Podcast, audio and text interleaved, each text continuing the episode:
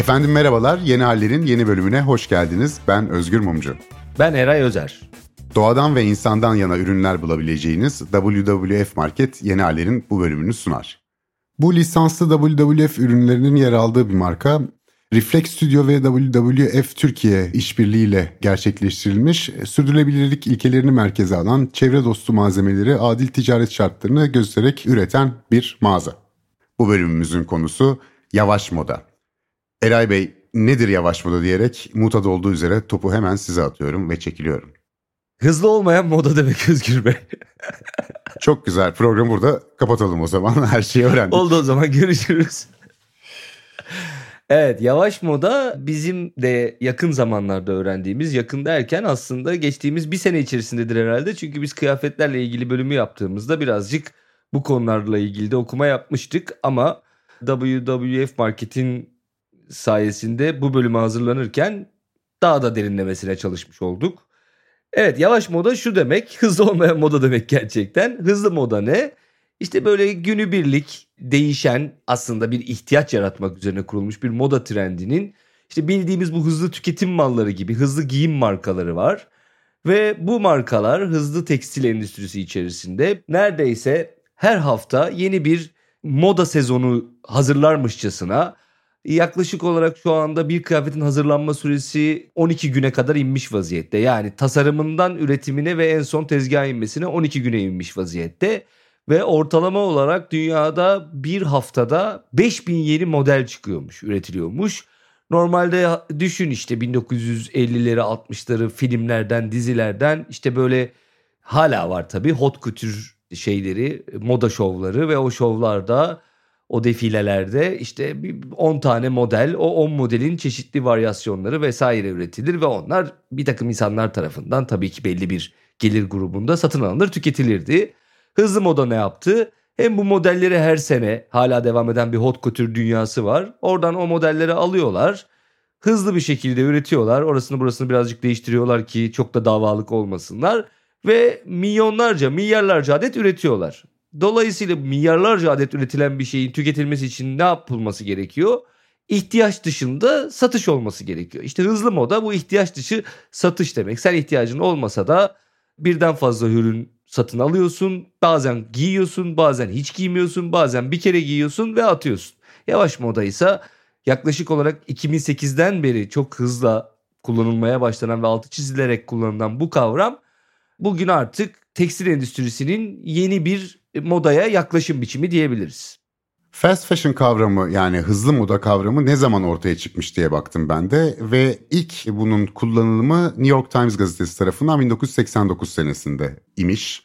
İşte bu büyük hepimizin bildiği devasa küresel zincir markalardan birisiyle yapılan röportajda aklımıza bir kıyafetin tasarım fikrinin gelmesiyle onu mağazada bulmanız arasında sadece 15 gün var demiş onun yetkilisi. Bunun üzerine New York Times bu hızlı modadır şeklinde bir tanımlama yapmış. Ama dediğin gibi yavaş modanın gelişmesi yani bu hızlı modanın kusurlarının, zararlarının çevreye ve insana olan bütün zararların ortaya çıkmasıyla beraber yavaş moda daha ziyade 2000'lerin sonu 2010'lardan itibaren hayatımıza girmeye başlıyor. Ama ivme kazanması son 3-4 senenin meselesi gibi geldi bana. Yani bizim de bunca senedir o kadar duymamış olmamız bu kavramı ve tüketicinin de bu konuda bilinçlenmemiş olması da bunda önemli bir faktör elbette.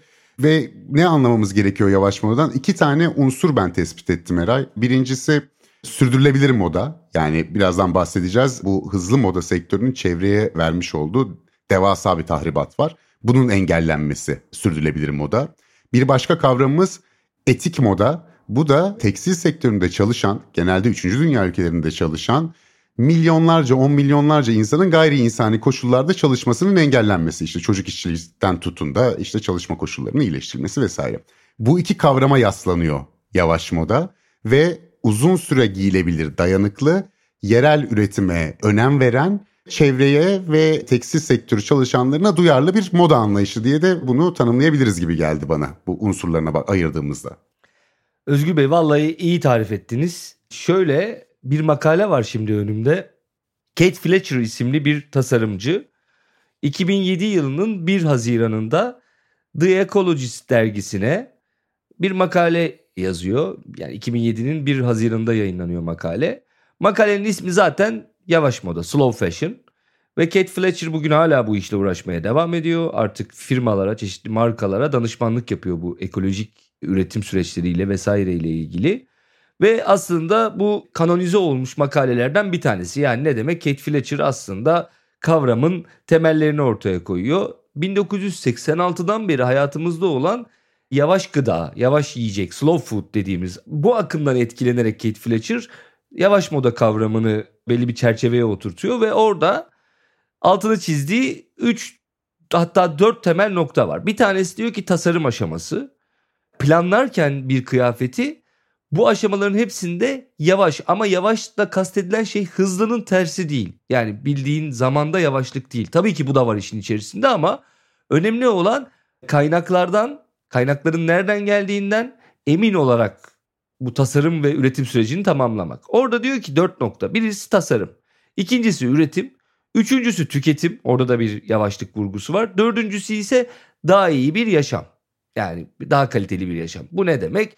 Kıyafetleri görüyoruz, beğeniyoruz, alıyoruz, tüketiyoruz ama gerçekten bu kıyafet rahat mı, konforlu mu, efendim ısıtıyor mu, serin tutuyor mu? Bunlar sonralıklı dertlerimiz haline geliyor bu hızlı moda dünyasının içerisinde. Halbuki dayanıklı, sıcak tutan, soğuk tutan neyse yani hangi mevsimde kullanılıyorsa o mevsime özel özellikler barındıran ve kaliteli mallardan üretilmiş. Yine Fletcher'ın makalesinde evet bu tür üretimler normale göre bir tık daha pahalıdır genellikle. Ama ve lakin daha uzun süreli kullandığınız ve daha az tükettiğiniz için aslında siz karlı çıkarsınız diyor Fletcher. Çok güzel demiş Sayın Fletcher. Sizde de içinizde böyle bir tabii üniversite yıllarınızı Ankara'da geçirdiğiniz için Eray Bey böyle bir sonralıklı dertler diye bir şey söylediniz. Niye Ankara dedim aklımda böyle Ankara'da hafif kasvetli bir sonbaharda geçen bir roman ismi canlandı yani öyle sonralıklı dertler gibi. Çok Barış Bıçakçı. Yok ama yani e, o da çok Barış'ı daha... da buradan çok sevdiğimi belirtmek isterim yani. O, o çok daha iyi başlıklar bulabilir herhalde ama böyle senin biraz şey gördüm Eray. İçli gördüm bu konu hakkında. Ama içli olmakta da haklısın. Hakikaten bu iki boyutundan bahsettik ya. Çevresel ve yani sürdürülebilir moda dediğimiz ve etik moda yani insani tarafı. ikisinde de inanılmaz bir tabloyla karşı karşıyayız. Yani ben bu hızlı moda denen meselelerin bu kadar dertli olduğunu bilmezdim bu hikayeyi çalışmaya başlamazdan evvel. Belki de şundan ötürü bilmiyordum. Ben pek hızlı modayla arası olan biri değilim. Yani bir kıyafet aldığımda ki nadiren alıyorum. Acayip macip böyle annem yakınlarım falan bazen böyle bir şeyler hediye ediyorlar. Genelde fazla kıyafet almıyorum ve gerçekten o kıyafet bitene kadar deline edene bazen delikli olmasına rağmen de giymeye devam ediyorum. Yani çocukluktan pek öyle bir alışkanlık edinmemişim. Sebebini de sonra düşündüm yani bu benim tuhaflığım mı diye. Değil aslında çünkü bu hızlı moda 1990'larla beraber aslında biraz daha çok hayatımıza giriyor. Bu kadar çok tüketimin başlanması. Yani 2000 senesiyle 2015 senesi arasında parça başı üretim iki katına çıkmış. Oysa ben çocukken ne bileyim bizim evde de bir alışkanlık vardı. Patronlar çıkartılıyordu. Efendim en azından senin evinde olmasa bile bir komşunun evinde, bir teyzenin evinde falan bir dikiş makinesi görürdün. Mesela benim teyzemde vardı böyle aşağıdan basmalı, yandan böyle şeyi dönen, çarkı dönen. Çocukken gider onunla oynardım işte makine boşken. İşte iğnesi varken kızarlardı çocuğun bozuyorsun falan diye. Ne bileyim kazaklar örülürdü, kıyafetler dikilirdi biraz da. Hani dışarıdan da alınırdı ama böyle zincir mağazalar falan yoktu. Çok daha sonra yani ben ortaokul yıllarındayken gelmeye başladıklarını hatırlıyorum. O alışkanlıkta pek edinmemişim. E, sende durum neydi? Yani benim çocukluğumda da tabii dikiş makinesi bizim evde de vardı. Babaannemin evinde ben ilkokul kısmında orada kalmıştım. Ee, o orada dikiş makinesi aynı dediğin gibi Singer marka olur onlar. Onlar dururdu orada. Fakat mesela şöyle şeyler olurdu bir de bu arada. Sen şimdi söyleyince aklıma geldi. Kapının önüne böyle bir araba gelirdi kamyonet gibi bir şey. Onun içinde kıyafetler olurdu. Oradan alışveriş yapılırdı sonra senet imzalanırdı. Her ay o adam gelirdi. Her ay işte neyse borcun taksit yapıyordu adam herhalde 12 taksit 10 taksit neyse. 10 lira 10 lira gömlek tişört falan gibi şeyler alıyordun. Her seferinde bir senet yırtıyordu. Bazen çok yüklü, yüklü alışveriş değilse senet bile imzalanmıyordu. Orada bir defteri vardı. Defterin kenarına not alıyordu işte şu taksiti ödedi falan diye. Gerçekten de böyle alışverişler hatırlıyorum ben de. Evet biz çok alışık değildik buna. Şimdi işte bu bahsettiğim hadise sonra gerçekleşiyor. 1989 senesinde anlamaya başlıyorlar durumu. Tabii ki şey artıyor. Yani üretim artıyor, ihtiyaçlar artıyor, nüfus artıyor fakat birdenbire de böyle acayip bir mekanizma kuruluyor. Şimdi bugün dünyadaki bu devasa bir şeyle karşı karşıyayız. Tekstil sektörü dediğimiz hadise. Yani çalışan insan sayısı, lojistik ağları, efendim parakende satışı, üretime bütün dahil olanlar, işte reklam sektörü şu bu derken yani bir devle karşı karşıyayız aslında. Ve bu dev sektörün de çevreye etkileri çok fazla. Ben bir tişörtün üretimi için 2700 litre su tüketilmesi gerektiğini bilmiyordum. Yani 2,5-3 tona yakın su mu harcanıyor üzerimizdeki alelade bir tişört için? Yani bunu gördüğümde ben bir hayli şaşırdım herhalde. Sen biliyor muydun bu kadar çok su harcandığını mesela? Yok yok ben de bu bölüme çalışırken benzer rakamları gördüm. Keza tişört için olanı da gördüm. Kot pantolon içinde 3781 litre ve karbon salınımı olarak da 33.4 kilograma denk geliyor. Normalde dünyada tekstil sektörü yılda 93 milyar metreküp su kullanıyor. Bu ne demek? Şöyle tarif edelim. Türkiye'nin su kullanımı 54 milyar metreküp. Bunun iki katına yakın bir miktardan yani Türkiye'nin yıllık su tüketiminin iki katını neredeyse tek başına tekstil sektörü kullanıyor. Ve üstelik 54 milyar metreküp Türkiye'de kullanıyoruz ya bunun 40 milyar metreküpü sulamaya gidiyor. Bizim bu içmek için filan hani duş, muş vesaire gibi kullandığımız sadece 7 milyar metreküp Türkiye'de. 7 milyar metreküp bütün Türkiye'nin yıkanması, işte içmesi, evini temizlemesi vesaire gibi bir rakamdan bahsediyoruz. 93 milyar metreküp yılda sadece tekstil sektörünün kullandığı su. Dolayısıyla inanılmaz rakamlardan bahsediyoruz. Bu arada kullandığımız su işin bir kısmını oluşturuyor. Bir yandan da oluşturduğumuz atık sular var. Yani 92 milyon tonluk bir tekstil atığı üretiliyor yılda ve bugün atık suyumuzun %20'si kumaş boyamadan kaynaklanıyor. Yani nehirlerin kırmızı, tuhaf böyle parlak mavi, sarı, yeşil aktığı yerler var. İşte Çin'de, Hindistan'da, Bangladeş'te vesaire. Hatta şöyle bir söz var Eray belki sen de denk gelmişsindir. Önümüzdeki sezonun moda rengini anlamak için Çin'in Bangladeş'in nehirlerine bakın diyorlar. Evet evet tam olarak durum bu. İnanılmaz kimyasallar kullanılıyor. Çünkü tekstil dediğimiz şeyin aslında biz baktığımızda ne diyoruz? Ne var? %100 pamuk aldık diyoruz. Yani %100 pamuk daha ne yapayım kardeşim diyor biliyorsun. Öyle değil işte. Dünyadaki bütün dünyadaki tarım ilaçlarının yani yediğimiz sebze, meyve vesairenin %11'i sadece pamuk üretiminde kullanılıyor bu tarım ilaçlarının. Yani inanılmaz pamuk yetiştirmek de kolay bir iş değil. Zaten işte bu yavaş moda, slow fashion dedikleri şeyde vurgu burada. Yani yavaşlık vurgusu burada. Yine Fletcher'ın makalesinde şöyle bir referans var.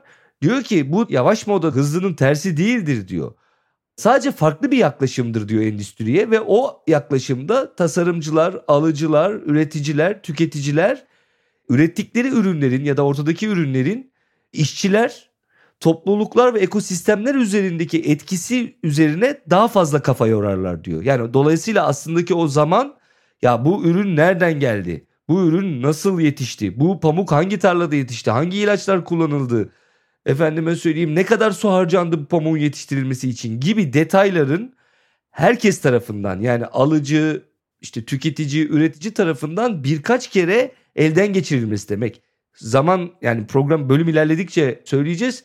Burada tüketiciye de çok şey düşüyor. Yani dönüp sorgulamak bu ürünün hikayesi nedir? Nereden çıkan pamuklarla? Aslında çok zor bir iş Özgür. Çünkü yani tasarımından senin eline gelene kadar o kadar çok aşamadan geçiyor ki yani kaç kişi sömürülüyor? Çocuk işçi çalıştırılıyor mu o pamuğun yetiştiği tarlada? O pamuk e, yetiştirilirken ne kadar kimyasal kullanıldı, ne kadar gereksiz su harcandı, daha iyi üretilebilir miydi, ekolojik miydi, değil miydi? Sonra dediğim gibi dikim aşaması o hangi ülkede oldu, orada bir takım işçilerin emeği sömürüldü mü? Yani bütün herkesin en az zararı gördüğü diyeyim bir sistem oluşturmak için, bir üretim sistemi oluşturmak için çaba sarf etmek demek aslında yavaş moda. Normalde e, hiç haz etmediğim bir yaklaşım tarzı varmış gibi gözüküyor burada ama burada haz ediyorum. Şöyle açayım. Genelde tüketiciye suç yüklenir dünyada. Ne yapıyorlar? İşte karbon ayak izini azalttın mı bakayım? İşte biraz musluğunu az aç. İşte arabanı kullanırken elektrikli araba al falan filan gibi. Ama aslında ana orada karbon salımını da yapan işte asıl kirleten büyük sektörlerdir. Yani tüketicinin orada yapabileceği fazla bir şey yoktur. Ancak bu moda meselesinde tüketici çok kuvvetli. Gerçekten tüketici bütün alışkanlıkları değiştirebilir, kırabilir gibi geliyor bana. Sebebi de şu. Ya bu hızlı moda hayatımıza yeni girdi. Kendi çocukluğumuzdan bahsettik. Yani vardı tabii ki kıyafetimiz. Hiçbirimizde üzerimizde şey çırılçıplak gezmiyorduk. Gayet de güzel kıyafetlerimiz de vardı. Daha az vardı, daha dayanıklıydı, daha uzun süre kullanıyorduk belki. Ama varlardı.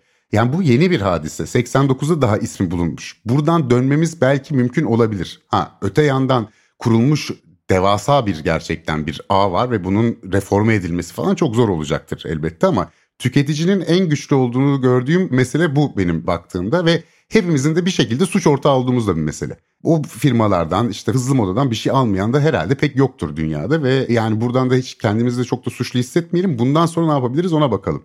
Yani biraz daha bahsetmek istiyorum ben bu çevresel etkilerden Eray. Tabloyu tam olarak görmemiz ve bu konuda hakikaten motive olmamız amacıyla. Bir defa sadece pamuk kullansa tekstil sektörü ne ala. Ama ağaç da kullanıyor. Senede 150 milyon ağaç kesiliyor. Çünkü bu kumaş dokularında kullanılan viskozlar, modallar falan ağaçların içinden de elde ediliyor.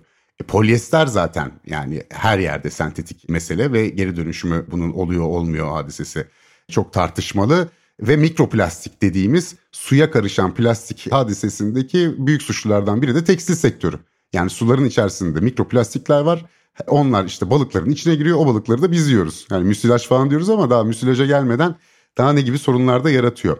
Ve buna biz yol açtık. Yani burada evet suçlu biraz da tüketici. Yani elbette üretici ve moda sektörü bizi buna ittirdi. Fakat yani ne yaptığımız da belli değil gerçekten. Yani 15 sene öncesine göre %60 daha fazla kıyafet alıyor bir insan ve 15 sene öncesine göre yarı ömründe atıyor çöpe. Yani yarısı kadar giyiyor. Yüzde 60 daha fazla aldığını. Bir defa bunu niye yapıyoruz yani? 15 sene önce hiç kimse herhalde üşümüyordu ya da şey değil kıyafetsiz değildi. Abi bir yıl içerisinde toplam 7-8 milyar insanız şu gezegenin üzerinde. 100 milyar parçaya ulaşmış vaziyette şu anda aşmıştır da birkaç yıl öncesinin istatistiği bu. Üretilen tekstil ürünü miktarı. Yani 7 milyar 8 milyar insan için 100 milyar parça tekstil giysisi üretiliyor dünyada yılda. Ya insanlar yani şimdiki kuşak bir önceki kuşağa göre anne babalarına göre dört kat daha büyük gardıroplara sahipler. İnsanlar zaten aldıkları kıyafetlerin de önemli bir kısmını giymiyor. Dörtte biri satılmıyor. Üretilen kıyafetlerin dörtte biri hiç satılmıyor bile. Abi gardırobun normalde rutinde bir günde yüzde yirmisini kullanıyoruz. Yani ortalama bir insan 100 kıyafeti varsa bunun 20'siyle giyiniyor aslında. 80'i duruyor bir köşede. Ve bir kıyafetin ortalama olarak giyilme frekansı şu anda 7'ye düşmüş durumda. Yani bir tişörtü 7'den fazla giydiğinizde atıyorsunuz. Bu herkes için geçerli değil. Mesela benim şu anki üzerimdeki tişört biraz evvel onun şakasını yapıyorduk evde. Yaklaşık olarak 1652 falan kere giyilmiş olabilir. Çünkü kendisi artık giyilmemek istiyor tişört olarak. Fakat benim kumaşlarla bir sorunum olduğu için böyle çok yumuşak kumaş falan olması gerekiyor epredikçe ben kumaşlara aşık olmaya başlıyorum. Onlar artık kullanılamaz hale doğru geldikçe. Dolayısıyla herkes için geçerli değil bu ama ortalamaya baktığınızda bir tişört sadece 7 defa giyiliyor ya. Benim de geçen kız arkadaşım şey diye sordu. Ya senin de 3 tane pantolonun da rengi böyle bir gri boz. Bu rengi mi seviyorsun dedim. Yo üçü de siyahtı yıkana yıkana bu renge vardılar dedim. evet evet. Yani benim birkaç insan daha var böyle tanıdığım. Var böyle insanlar. Bu eprimiş yani artık erimek üzere olan tişörtten ayrılamayan insan diye bir şey var. Ben baya delik deşik bu tişörtler ama evde bunlar dışında bir şey giyemiyorum. Katır kutur geliyor. İşte bu rahatlık mahatlık meselesi de aslında bir tür duyu hiyerarşisine tekabül ediyor. Bununla ilgili ilginç bir makale okudum Özgür. Mesela gerçekten ilginç. Yani 80'ler 90'larla birlikte artık duyularımızdan e, görme ve duymaya fazla tırnak içerisinde önem atfettiğimiz bir döneme girme, girdik girmeye başladık. Yani artık bizim için görmek ve duymak okeydir yani. Çünkü niye işte bilgisayar başındayız sürekli bakıyoruz bir şey dinliyoruz televizyonlarla podcastlerle vesaire. Şimdi diyorlar ki işte bu hiyerarşi içerisinde evet görme ve duymanın her zaman diğerlerine göre diğer duyularımıza göre bir avantajı var doğrudur. Ama artık burada da bir değişim söz konusu. Yani aslında bu yavaş moda hareketinin birazcık karşılığı da buralarda. Yani nedir o? Koklama, tatma, dokunma gibi duyuların hakim olduğu bir kültüre doğru da geçiyoruz. Bu işte slow food'da da, yavaş gıdada da, yavaş yemekte de var bu. E, yavaş modada da var. Yani aslında kumaşa dokunsan benim gibi mesela anlayacaksın ki o tişört sana göre değil. Ama sadece görme ve duyma duyularıyla ya bir arkadaşın sana söylüyor çok iyi tişört işte ya da görüyorsun bir yerde vesaire hareket ettiğin sürece aslında hatalı karar verme ihtimalin de artıyor.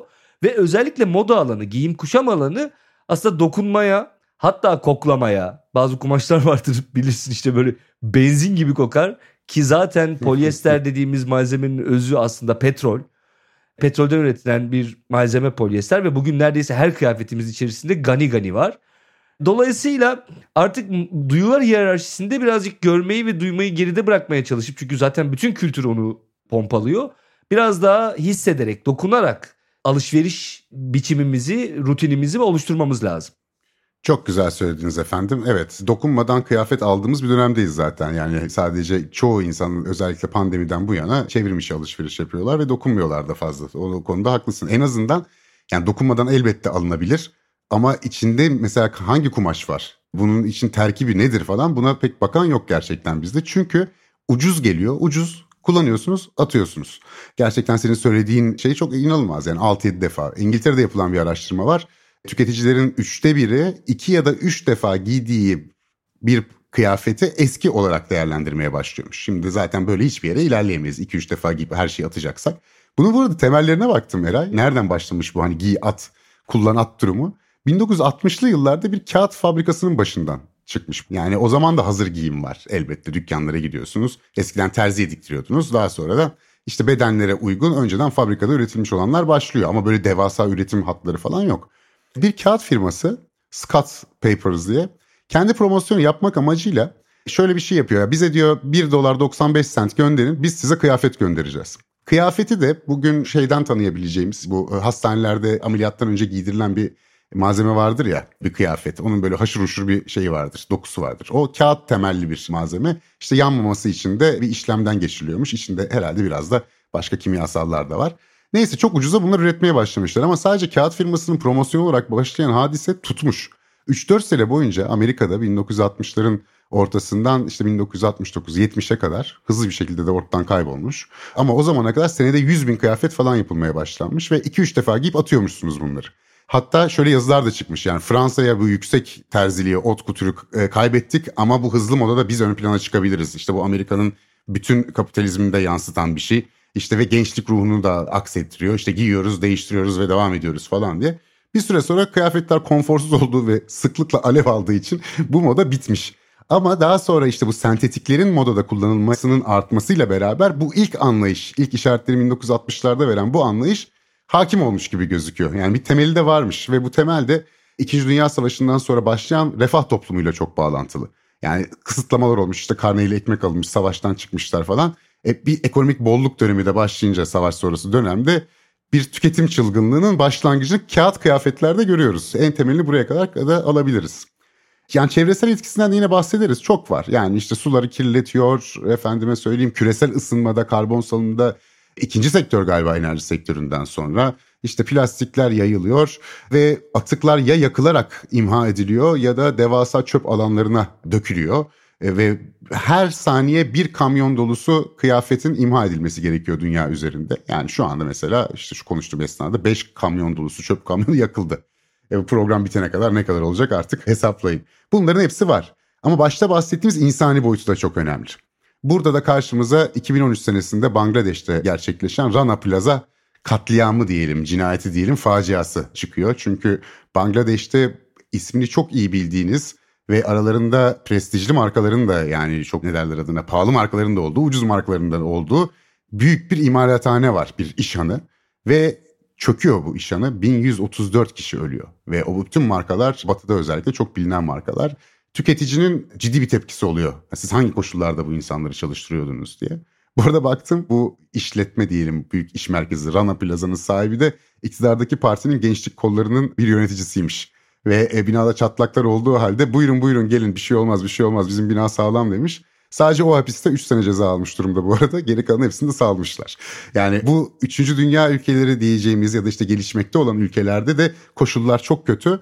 Bu 2013 senesindeki mesele biraz milat oluyor ve dünya çapında bazı düzenlemeler başlıyor. İş güvenliği bakımından, işte iş koşullarının düzeltilmesi bakımından hızlı moda firmaları da kendi reklamlarında da bunu çok kullanıyorlar. İşte artık biz de çevreciyiz işte çok dikkat ediyoruz denetliyoruz falan ama işte Deutsche Welle'nin araştırmacı gazetecilik haberi var. Orada izledim gizli kamerayla falan gitmişler. Evet bu tesislerde bir çeşitli güvenlik önlemleri artık alınmış ve bakabiliyorsunuz işte ha bilmem ne markası şu fabrikada üretmiş. Ama bakalım o fabrikada mı üretmiş? O fabrikanın taşeronu var, taşeronun taşeronu var derken gene dereler kırmızı, mavi, yeşil parlak parlak akıyor. İşte çalışanların %90'ına e, yakının yaşamını idame ettirebilecek bir gelir almadığı da söyleniyor. Ve fiyat baskısı sebebiyle de inanılmaz indirimler istiyormuş bu firmalar ve her sene daha ucuza imal etmesi gerekiyor oradaki fabrikaların. Bir iki tane istatistiğe denk geldim. Hızlıca ondan da bahsetmem lazım. Bir tane örnek vereyim sadece. İngiltere'de fiyatlar 1995'ten 2014'e kadar bütün her şeyin fiyatı %49 artmış. Kıyafetin fiyatı %53 azalmış. Yani inanılmaz ucuza yurt dışında bunlar satılıyor ve bunun da sebebi bu işte yani bu insanların bu koşullarda çalıştırılması. Nisan ayında her yıl Rana Plaza'nın yıl dönümünde moda devrimi haftası olarak bir hafta düzenleniyor. Bir farkındalık haftası. Bununla ilgili işte yavaş modanın üzerine vurgu yapan, sürdürülebilir modanın üzerine vurgu yapan bir takım konuşmalar vesaireler, konferanslar düzenleniyor. Biraz da çözüm kısımlarına gelecek olursak ya bu sürdürülebilirlik meselesi e, bir sürü alanda çok kullandığımız ama aslında kavramsal olarak da hiçbir şey tınlamayan kavramlardan bir tanesi. Yani ne hangi alanda kullanılıyorsa kullanılsın beylik laf gibi havada duran bir kavram gibi geliyor bana. Aslında hiç değil. Sadece birazcık o sürdürülebilirlik falan dediğimizden dolayı herhalde öyle oluyor. Şunun için önemli. Bir, senin hayatın içerisinde sen yaşlandıkça, yıllar ilerledikçe artık sana bile yetecek kadar neyse o tükettiğin şey ondan olacak mı? Yani suysa sürdürülebilir mi olur? Yani suyu bulabilecek misin mesela tatlı suyu? İki, senden sonraki jenerasyonlar bu tür ihtiyaçlarını giderebilecekler mi? Yani dünya kendini devam ettirebilecek mi? Aslında mesele bundan ibaret. Temeli de şu yani endüstri devrimiyle birlikte işte bugün konuştuğumuz moda tekstil sektörü dahil olmak üzere bütün sektörlerdeki bu devasa üretim ve buna bağlı olarak devasa tüketim, ortada ihtiyaç yokken ihtiyaç yaratma, bir kültür endüstrisi, işte dönüp baktığında onda var bende niye olmasın ya da şunu giyersem daha cool'um, bunu giyersem daha yakışıklıyım, şunu giyersem daha güzelim duyguları son 100 yılın, 150 yılın meseleleri. Tabii ki her zaman güzel giyinmek vardı. Her zaman işte sınıflar arası giyim farkları vardı. Fakat yine dediğim gibi eski yaptığımız bölümlerden bir tanesi de söylemiştik. Kıyafetlerin dayanırlık seviyeleri falan tartışılmaz, inanılmaz eskiden. Yani orta çağda, onun öncesinde o kadar sağlam yapılıyorlar ki ve tabii yırtıldıkça da tamir ediliyorlar vesaire. Dolayısıyla neredeyse ömürlük kıyafetler. Yani bir insan hayatı boyunca 3-4 kere kıyafet değiştiriyor. Üzerinde artık paralanacağı kadar sağlam üretilmek durumunda kalıyor. Çözüm noktalarından bir tanesi de aslında makul ve anlamlı şekilde tüketim. Bir de yine bu paralelde örnek olarak verebileceğimiz şu var. Bugün artık çok fazla kıyafet bizzat üreticiler tarafından çöpe atılıyor. Yani o kadar enteresan ki şimdi kıyafetlerin belli bir standardı olması gerekiyor. Bir kullanım standardı, bir üretim standardı. Bu standardın dışında çok küçük defolar nedeniyle kalabiliyor kıyafetler. İşte yakasında bir sökük oluştu, kenara ayrılıyor. Ben de bunu bu konuya çalışırken öğrendim. İnanılmaz milyar dolarlık kıyafetler imha ediliyorlar, yakılıyorlar veya çöpe gönderiliyorlar sırf yakasındaki küçücük bir sökük sebebiyle. Bir büyük marka, bir hızlı tüketim markası yine tekstil sektöründe 2018'de 4.3 milyar dolarlık satılamayan malla baş başa kalmış. 4.3 milyar dolarlık tişört, işte pantolon ki gayet ucuz maliyetler senin de söylediğin gibi Özgür. Şimdi bizim mesela bu bölümde konusunu yaptığımız WWF Market'in Fix and Play Store diye bir girişimi var. Çok hoşuma gitti. Şu anda İstanbul'da Kanyon'da sadece İstanbul'da ne yazık ki umarız ileride daha da genişler. Kanyon'daki bu mağazada ikinci kalite diye adlandırılan ürünlerin yani yakasında küçük bir sökük oldu işte bir yerinde kolunda bir şey oldu filan satışı gerçekleştiriliyor. Üstelik siz bu mağazaya gittiğinizde Fix and Play Store'a orada size bunun tamiratı ve tadilatı ile ilgili bilgi de veriyorlar. Dolayısıyla aslında şöyle oluyor birazcık satın alırken kendi söküğünüzü dikiyorsunuz ve bunu diktikten sonra da hem daha ucuz bir maliyetle sahip olmuş oluyorsunuz hem de o ürün imha edilmemiş Veyahut da işte ne bileyim oradaki emek vesaire çevre kirliliğine dönüşmemiş, karbon gazı salınımına dönüşmemiş oluyor. Siz onu en azından e, imha edilmeden önce tüketir hale getirmiş oluyorsunuz. Ya bu bana şeyi hatırlattı. Fransa'da doktora yaparken bazen böyle takım elbise falan almak gerekiyordu. Bir şey toplantı var bilmem ne. Öğrenci haline nasıl alacaksın takım elbise pahalı bir şey. Öyle bir yer bulmuştum. Fena olmayan markaların işte küçük defolu ürünlerini satıyordu. Onların doğrudan ta şeyi yoktu. Terzisi ya da tadilatı yapabileceğiniz bir şey yoktu. Alıyordunuz o şekilde. Çoğu zaman fark edilmiyordu bile bu arada. Ya içindeki astarında bilmem ne delinmiş falan yani dışarıdan görülmesi imkansız. Biraz böyle halledilmesi gereken varsa da ben mahallede Bodrumlu bir Türk terzi bulmuştum. Gidiyordum ve onda yaptırıyordum uygun fiyata da. Bir şey aynı memleketten gelmenin bazen faydaları olabiliyor yurt dışında. Çok faydasını gördüm. Çok fazla bir harcamadan beni kurtarmıştı mesela ve çok sıklıkla da kullandım sonra. Daha sonra takım elbiseler için değil diğer ürünler için de ikinci elci dükkanlarına da çok gittim aynı şekilde. Hala da elimden geldiğince oralardan tüketmeye çalışıyorum.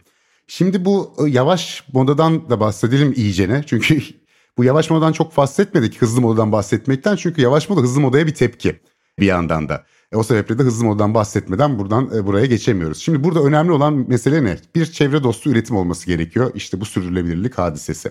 Yani seçilen malzemeden tutun hangi kimyasal fiziksel işlemlerden geçti vesaire bunların hepsinin denetlenmesi gerekiyor ki bu aldığımız ürünün çevreye minimum zararı olsun. Bu arada yani yavaş modada üretimi sonucunda bir kıyafet aldığınızda onun da çevreye bir etkisi var. Yani siz 20 tane yavaş moda pantolon aldığınızda çevreye bir faydanız olmuyor. Hatta yani iki tane hızlı moda pantolon alın daha iyi yani. Daha az zararınız olmuş olabilir. Mesele o değil. Doğaya iyi gelmiyorsunuz. Ne yaparsanız yapın zaten doğaya iyi gelmeyeceksiniz. Ne kadar az alırsanız o kadar iyi. Ama aldığınız az bir şey 7 kere ortalama giyip atacaksanız o zaman zaten az alamazsınız. Sürekli almanız gerekir. Burada kaliteli ve hem ekolojik olarak sürdürülebilir hem de uzun yıllar giyebileceğiniz kıyafetler olması gerekiyor. Bunun içinde bir de aynı zamanda adil üretim meselesi de var. Adil üretim ne? Demin bahsettik bu Bangladeş'teki kazadan ve buna benzer birçok kazadan ve sadece kaza değil iş koşullarından. Adil üretimde ise tekstil endüstrisi doğası gereği çok karmaşık üretim süreçleri içeriyor. Yani içinde taşeronları var, onu boyayanı var, onu bilmem neyini var, yapanı var. Bütün bunların hepsinin denetlenmesi gerekiyor. Yani ne anlamda denetlenmesi gerekiyor? Çeşitli sertifika programları da var. Yani burada çalışan insanların koşulları nelerdir? Mesai saatleri nedir, e, insani koşullarda çalışılıyor mu vesaire bunların hepsinin denetlenmesi gerekiyor. E, bütün bunları WWF marketteki ürünlerde görebiliyorsunuz ve aynı zamanda da ürünlerde bulunan bir QR kodu okutmak suretiyle o ürünün hikayesine de erişebiliyorsunuz. Yani tarladan paketlemeye kadar hangi süreçlerden geçti e, ona bakabiliyorsunuz. Yavaş modaya en çok getirilen eleştirilerden birisi fiyatları. Evet daha pahalı oluyor anlattığımız sebeplerden ötürü hem üretim koşulları sebebiyle, insani koşullarda çalışmasının sağlanması sebebiyle, çevreye etki etmemesi sebebiyle. Ancak hızlı modanın düşürdüğü şöyle bir tuzak var. Ucuz. Evet ama hemen atıyorsunuz ve yenisini alıyorsunuz. Aslında size daha pahalıya patlıyor. Yani bir kıyafeti 70 kere giyiyorsanız ona verdiğiniz para daha fazlaysa e, daha ucuz bir kıyafeti 5 kere giyip atıyorsanız 7 kere giyip atıyorsanız e, o zaman zaten sürekli zarardasınız. Yani sizin karda zannettiğiniz şey aslında sizi sürekli zarara ve bir tüketim çarkının içine sokan bir hadise. O sebeple fiyatları evet yüksek biraz daha yüksek yavaş modada her durumda. Ancak bunun e, uzun vadede aslında daha ucuza geldiğini de görmek lazım. Altı çizecek noktalardan bir tanesi de o tüketici kısmında aldığınız ürünün hangi aşamalardan geçtiğini, hikayesini öğrenmeyi talep etmek gerekiyor. Özellikle bu hızlı moda markaları buranın üstünü birazcık böyle hızlı geçiyorlar. Anlatmıyorlar tam. Nerede üretildi? İşte bir tane küçük etikette klasik made in bilmem ne diye yazıyor. O da böyle işte yine Bangladeş, China, India falan gibi bir şeyler yazıyor. Şeye çok hakim olamıyorsunuz. Yani bu ürün nasıl yapıldı? Hangi şartlarda yapıldı?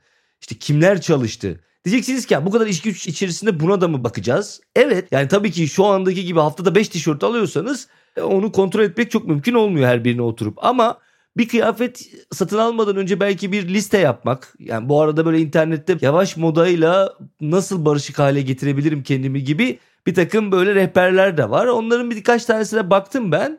En önemli noktalardan bir tanesi önce böyle pat diye almayıp birazcık kıyafet üzerine düşünmeye başlamak. Ne alayım, neye ihtiyacım var? Bunun hakikaten sizin kendinizle, yaşadığınız ortamla, coğrafyayla falan da ilgisi var. Yani ne bileyim bazı markalar var o kadar güzel montları var ama o montları giyecek soğuk bizim bu İstanbul'da yok mesela. Bunu hesaplamaya başlamak bunların notlarını almak o notlara bakarken yani ben şunları şunları şunları istiyorum diye bir küçük liste yapmaktan bahsediyorum çok uzun değil. Sonra o ürün üstüne birazcık düşünmek kendi dolabınıza bir dönüp bakmak ki o önemli hepimizin başına gelmiştir. Aslında çok sevdiğiniz bir şey birazcık altta kalır. Böyle bütün kıyafetlerin altında bir yerde. Ve siz onun varlığını bile unutursunuz. O kadar çok tüketiyorsunuzdur ki aslında aradığınız ve birazdan almakta olduğunuz şey aslında dolabınızdan çıkabilir yani. Daha sonrasında bununla ilgili bir takım referans siteleri de oluşmuş durumda. İlla ki bütün hikayeye siz vakıf olmak istemiyorsanız Bazı referans siteleri var internette. İşte Sustainable Clothing Brands, sürdürülebilir kıyafet markaları falan gibi bir Google aramasıyla size markaları da verebiliyor bu siteler. Ha şu marka bu marka daha sürdürülebilir vesaire. Bir de mesela yine aynı şekilde WWF Market'in sitesinde de var ürünlerin hikayeleri. O hikayeleri okuyarak ha bak bu böyle üretilmiş bir ürünün hikayesine vakıf olarak buna yardımcı olan markalar var işte WWF gibi. Bu hikayeleri okuyarak ondan sonra satın alma işlemine geçebilirsiniz. Dediğim gibi burada birazcık bir çalışma gerektiriyor aslında. Yani şurası açık. Bu nispeten yeni bir fenomen. Yeni bir hadise bu sürekli kıyafet almamız ve bunun bu kadar artmış olması ve buradan geri dönebiliriz. O kadar da alışmış olmayabiliriz belki de. Şunu görüyorum. Belki şöyle bir yere evrilecek bu hadise. Bir süre sonra böyle lüzumsuz moda tüketimi yapan insanlar cool gözükmemeye başlayacaklar toplum içerisinde. Yani oraya doğru da gidiyor gibi bir yandan da. Yani sen ya ne yapıyorsun kardeşim bunları alıyorsun işte sürekli plastik atık atan insan gibi gözükmeye başlayacak belki. Çevreye zarar veren insan gibi gözükmeye başlayacak. Bu tip meselelerin de toplumsal dönüşümleri biraz da böyle oluyor. Tüketici alışkanlıklarının değişmesi için tüketim alışkanlıklarının da toplumun gözündeki itibarının da değişmesi gerekiyor. E ben o bakımdan pet şişenin plastiklerini alıp da doğaya karıştırmak yerine tekrar yeniden polyester üretimi yapıp kıyafetlerde kullanan, doğal ve yerel pamuk üretimine önem veren, çevreye zarar vermeyen, tekstil işçilerine eziyet etmeyen falan bir yerden alışveriş yapmayı elbette tercih ederim. Yani bu tek marka olmasına da gerek yok. Ancak şunu da söylemek lazım yani gardırobunuzdaki hızlı moda şeylerini de atmayın. Yani onları da tüketene kadar giyin. Çünkü onlar bir kere yapıldı o çevreye o zararı verdiler. Ama ana mesele bence bu tüketim alışkanlığının toplumun gözünden düşmesiyle olacak. Bu da yavaş yavaş oluşmaya başladı gibi gözüküyor. Bu arada podcast yayınlanınca e, açıklamalar kısmında vereceğimiz adrese girerek o adrese yeni haller 20 kodunu yazmak suretiyle WWF Market'ten %20 indirim kazanabiliyorsunuz efendim. Onu da söyleyelim. Ve esen kalın diyorum efendim ben. Söyleyeceklerimi bitirmiş gibi gözüktüm bana. Son orkolum bu olmuş olsun benim. Ankul bir şey arkadaşlar sürekli kıyafet almak ve bunu 3 kuruşa zavallı insanların çalıştırarak çevrenin içine edilerek yapılan bir sistemden almak. Diyerek veda edeyim. Esen kalın efendim. Özgür Bey orkoluğunuzu WWF Market'ten indirim kuponu vererek gerçekleştirdiniz yani pragmatist bir dünyada en çok bunun çalışacağına eminim tabii yani hani hani benim gibi anlamlı bir bitiriş kasmak yerine koyarım %20'yi bölümü sonlandırırım dediniz.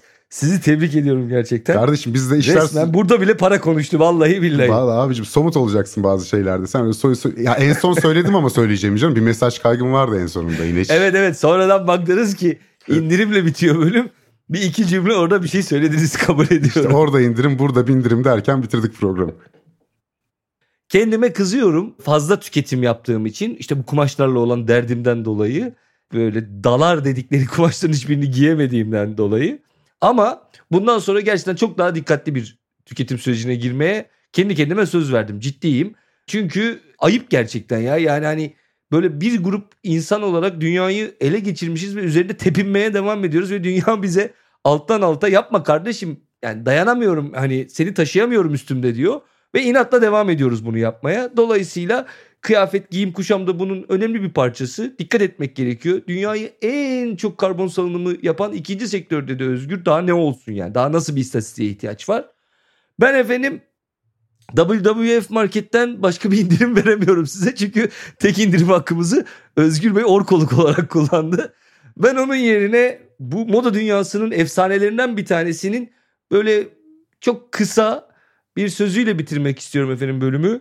Vivienne Westwood çok basit aslında yavaş modanın özünü anlatıyor size. Diyor ki azal, iyi seç, uzun süre kullan. Görüşmek üzere efendim. Kalın sağlıcakla. Doğadan ve insandan yana ürünler bulabileceğiniz WWF Market yeni halleri sundu.